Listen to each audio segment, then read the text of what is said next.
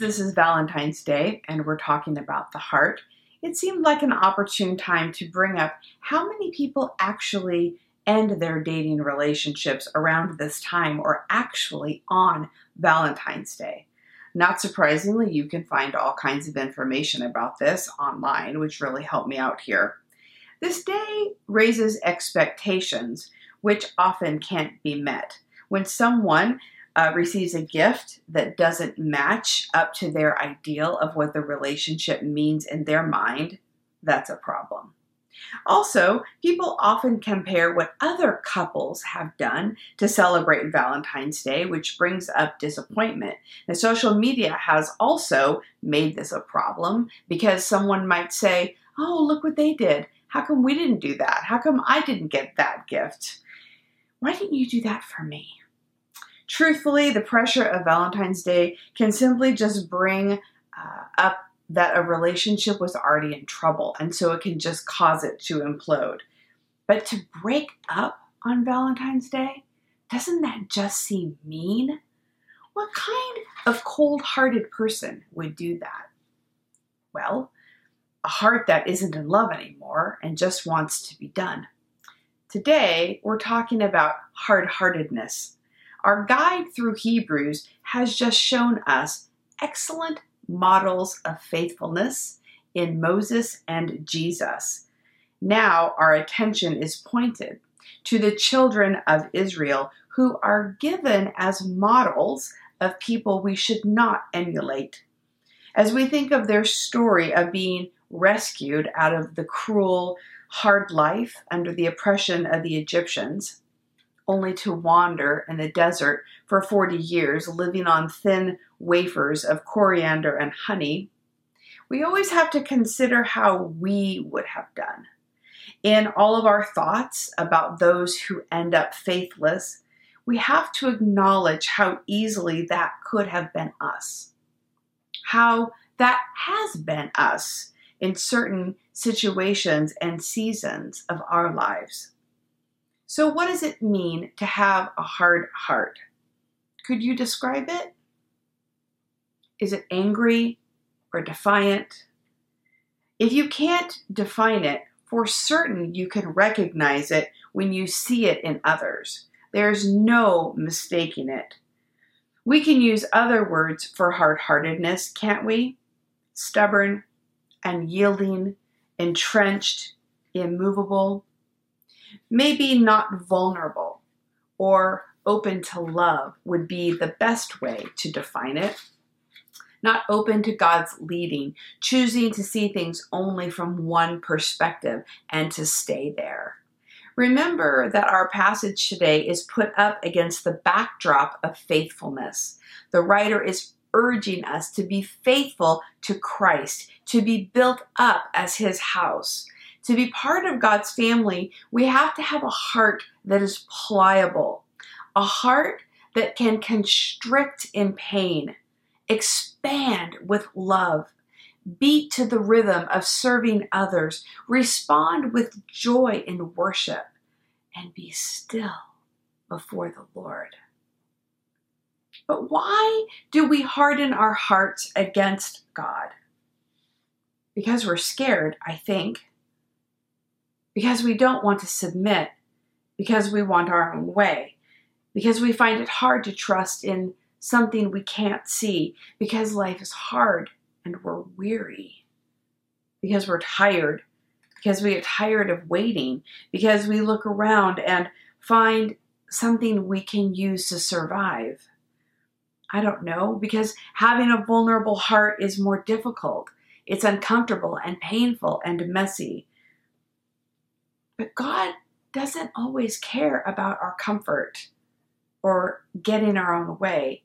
He cares about how we walk with Him, how we love others, what our attitude is about life, which is why this is a strong teaching about the heart.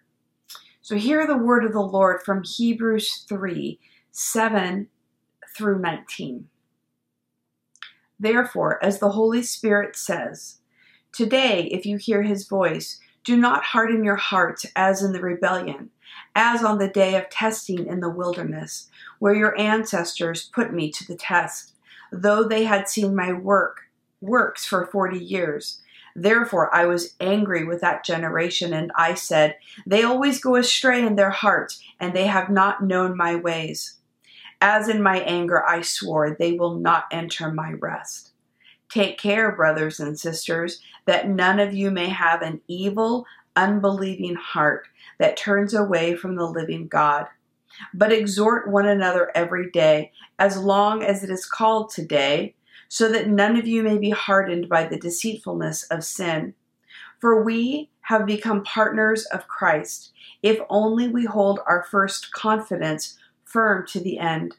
As it is said, Today, if you hear his voice, do not harden your hearts as in the rebellion. Now, who were they who heard and yet were rebellious? Was it not all those who left Egypt under the leadership of Moses? But with whom was he angry forty years? Was it not those who sinned, whose bodies fell in the wilderness? And to whom did he swear that they would not enter his rest, if not to those who were disobedient? So we see that they were unable to enter because of unbelief. Let us pray. Lord, meet us where we are today with your love, we ask. Show us your truth in ways we can understand. Help us to listen well. Amen. I entitled this sermon, Take Care, which comes from verse 12.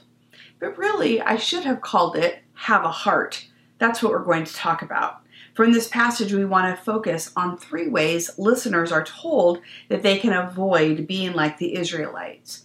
Three ways having a heart will draw us to a place of having trust in the Lord, who leads us into the wilderness and yet also brings us to promised lands, beside still waters, into loving community, and to the cross. We cannot allow the landscape we find ourselves in to determine the condition of our heart. We need to decide who we are, no matter the location or what is happening around us. So, first, have a heart that listens to God, which is what we see in verses 7 through 12. Before we talk about Psalm 95, which is quoted here through verse 11, let's notice how the writer attributes this passage to the Holy Spirit.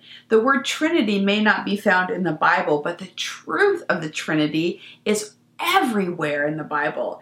In this letter to the Hebrews, God has been quoted when talking about angels in chapter 1.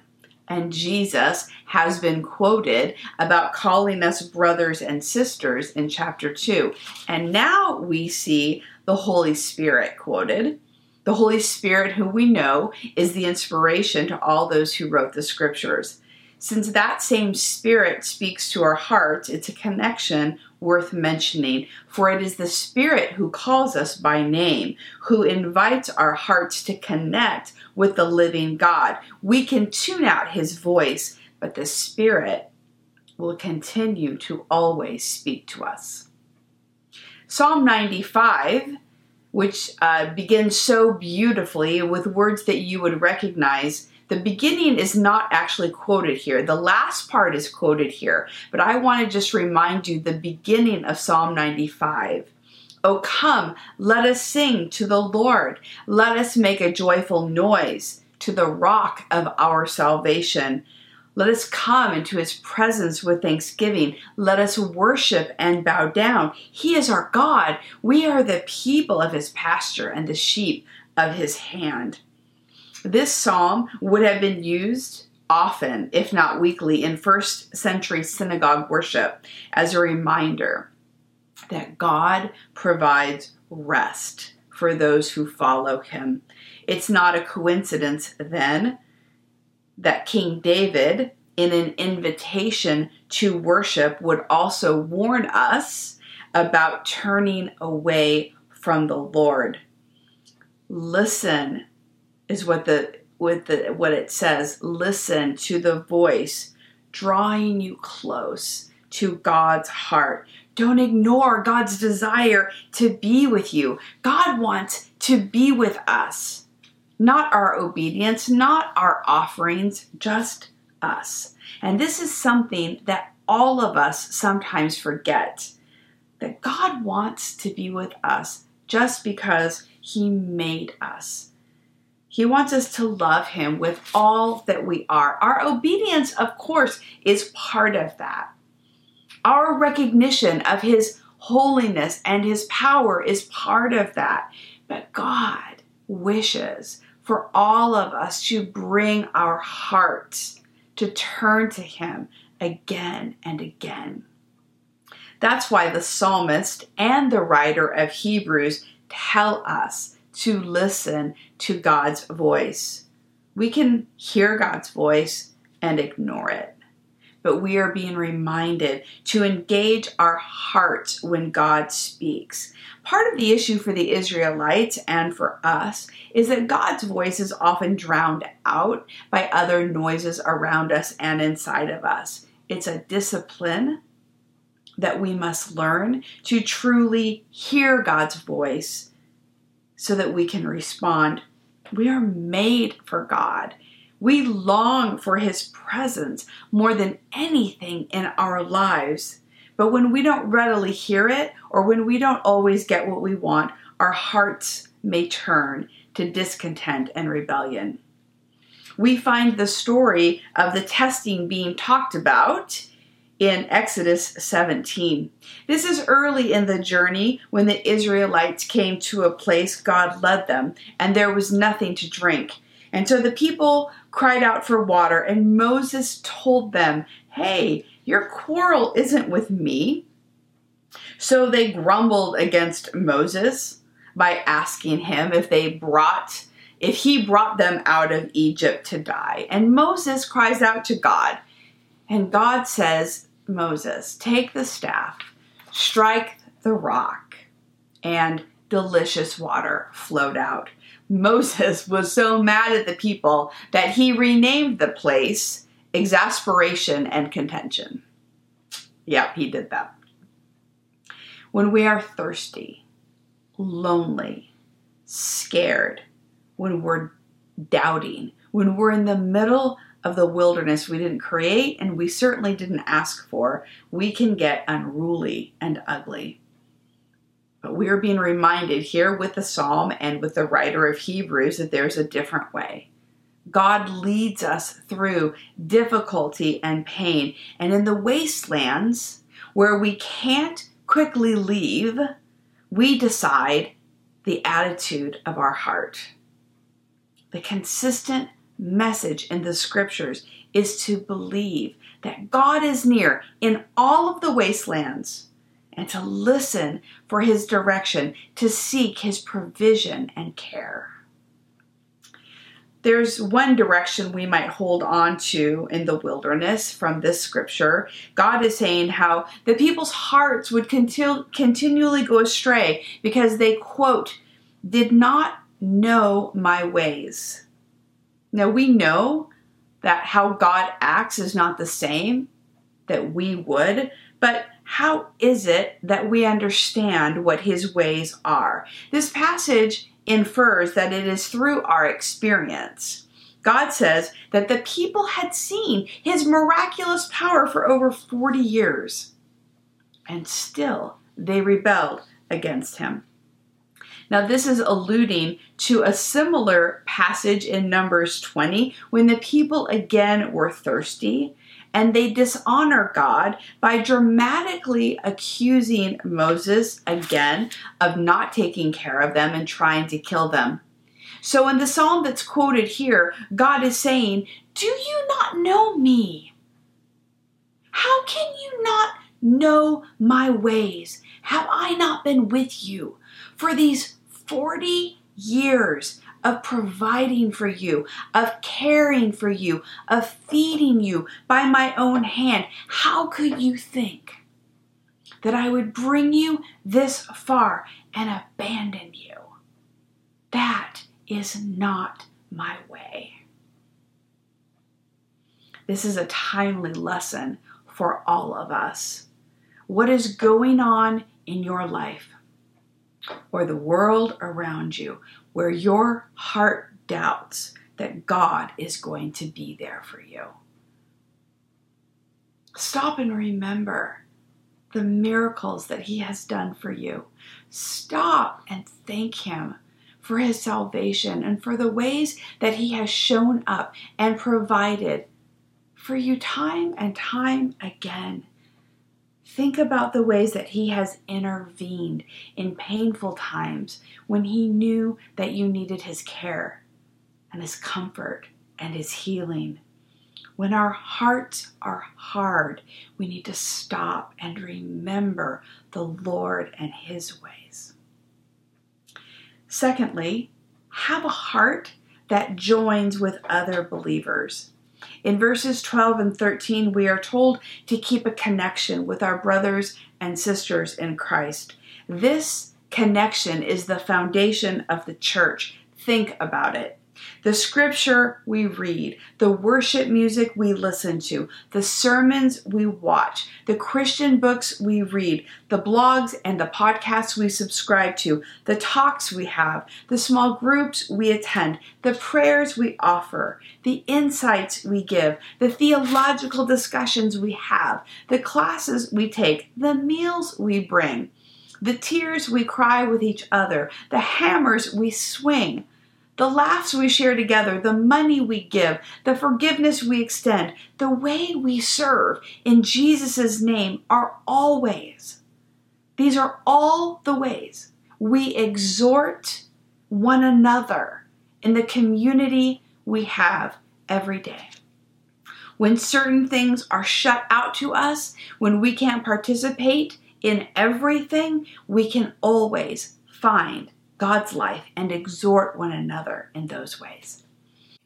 This passage grounds us in the present, even as it weaves a narrative about so long ago and speaks to the future church.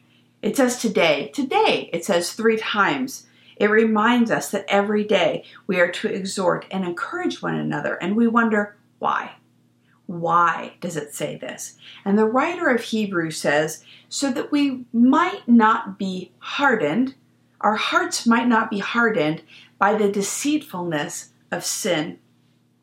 On our own, we forget how wily evil is. When we decide that we don't need the church and other Christians who are serious about following Jesus, we open ourselves up to the lie of the enemy. Eve was Adam and Eve were deceived by the serpent, so they ate the fruit even when God told them not to touch it. British preacher John Blanchard says if sin was not such a pleasure, it wouldn't be such a problem. Sin keeps us from knowing its true nature. To understand the deceitfulness of sin, Blanchard says, we have to compare its promises and its payments. Yes, let's do that. Adam and Eve were promised to be like God if they ate the fruit. Instead, they were banished from the garden. They were sent out to a world to fend for themselves. How sad that they couldn't remind one another of what God had said. Their hearts were led astray together. The largest freshwater turtle in the world is the alligator snapping turtle. They kind of look prehistoric because they have heavy heads and a hooked beak, and they can weigh 250 pounds. Their diet is primarily fish, and they have a uniquely deceitful method of foraging for a meal. They lie completely still on the floor of a lake or a river with their mouth wide open. And at the end of their tongue is an appendage that looks like a small pink worm. And so the turtle will wiggle the end of its tongue to look like a worm going through the water. And when a fish comes to get what they think is a worm, the turtle quickly closes its jaw, trapping the fish completely. This is how sin operates. While it looks like something we want, it always brings harm to those who can't recognize the difference between what is good for us and what's actually a snare. This is one of the reasons why we need our brothers and sisters to remind us about the danger and about what's real. Who in your life knows the current state of your soul? Who in your life helps you to look out for the traps of sin all around you? Ultimately, sin will lead to our destruction. God has given us one another as a form of protection. there are some battles we can't fight alone, nor are we meant to. If your heart has turned away from God in an area of your life, please reach out to someone who you trust who will remind you of God's grace and truth. And let us keep exhorting one another every day so that our hearts stay open to God. Lastly, have a heart that endures to the end, which we see in verses 14 through 19. When the Israelites started their journey, they had no idea it was going to last 40 years. Many would not live to see the land promised to them. How could they have known how arduous the journey would be, but also what their reaction to the Lord would have been? This is the second warning in the book of Hebrews, and it is a dire one. The evidence that we have become true partners with Christ is if we keep a firm hold on Him to the end. The writer again repeats the line from Psalm 95 here today. Today, if you hear God's voice, don't harden your heart. Listen, respond, act. The Israelites made a mostly strong start. And on the road, they were repentant. They tried to follow, but some of them just couldn't do it. Some of them just wanted their own way. And it's almost as though they tried to blackmail God with their lives, saying, If you don't do what we want, we're not going to follow you. We're going to make other idols to worship. We're going to go our own way. We will keep ourselves, we'll keep our hearts from knowing you more. It occurs to me how we today might expect God to uphold his promises while we act however we want. This is the idea that's being highlighted with the Israelites. Yet there are times our behavior makes the promises of God null and void. If you have made a contract with someone and they don't hold up their end of the bargain, do you just do what is promised? If someone treats you poorly in a relationship, do you just say, oh, yeah, it's okay, it's fine, I love you, we'll just keep on as we always have? No. You don't disregard an agreement that you've made, a promise that someone has made to you, and just do all the work anyway. But that's often what we want the Lord to do. We expect that because He's God, because He has grace, because He loves us anyway, that somehow He's just going to let our sin and rebellion slide. But that's not how it works, my friends. And sometimes we might even say, what kind of God would punish the humans that He loves? Well, the author of Hebrews would say, the kind of God who is true to His word who offers grace and so many chances over and over again. And at some point, it becomes our choice to walk away. But that's not something that we can blame the Lord for. Let us keep our grip on the Lord with the same hope we had when we started on our journey with Him. When we had full assurance of our faith, God will give us strength and life to finish well. We are being exhorted to endure because in the journey through the desert, life can be long. Trust in the God who is right next to you, whose promises are always true, and who will give you the power to follow him. All who look to Jesus will not perish, but will thrive. Proverbs 4:23 says this, Guard your heart above all else, for it determines the course of your life. What is the Holy Spirit saying to you about the state of your heart today? Just as we can recognize hard heartedness in others, we can surely see it in ourselves. We know exactly what it feels like. We know how we act when we are rebelling. It's interesting to notice that Pharaoh wouldn't let the Israelites go because he had hardened his heart against God. And yet, once the people were free and out on the journey, it was only a matter of time before they hardened their heart against God as well. We too, in the deserts of our lives, are not immune to our hearts being hardened against the Lord and His love if we're not careful. Let's be honest with ourselves about our capacity for shutting God and others out.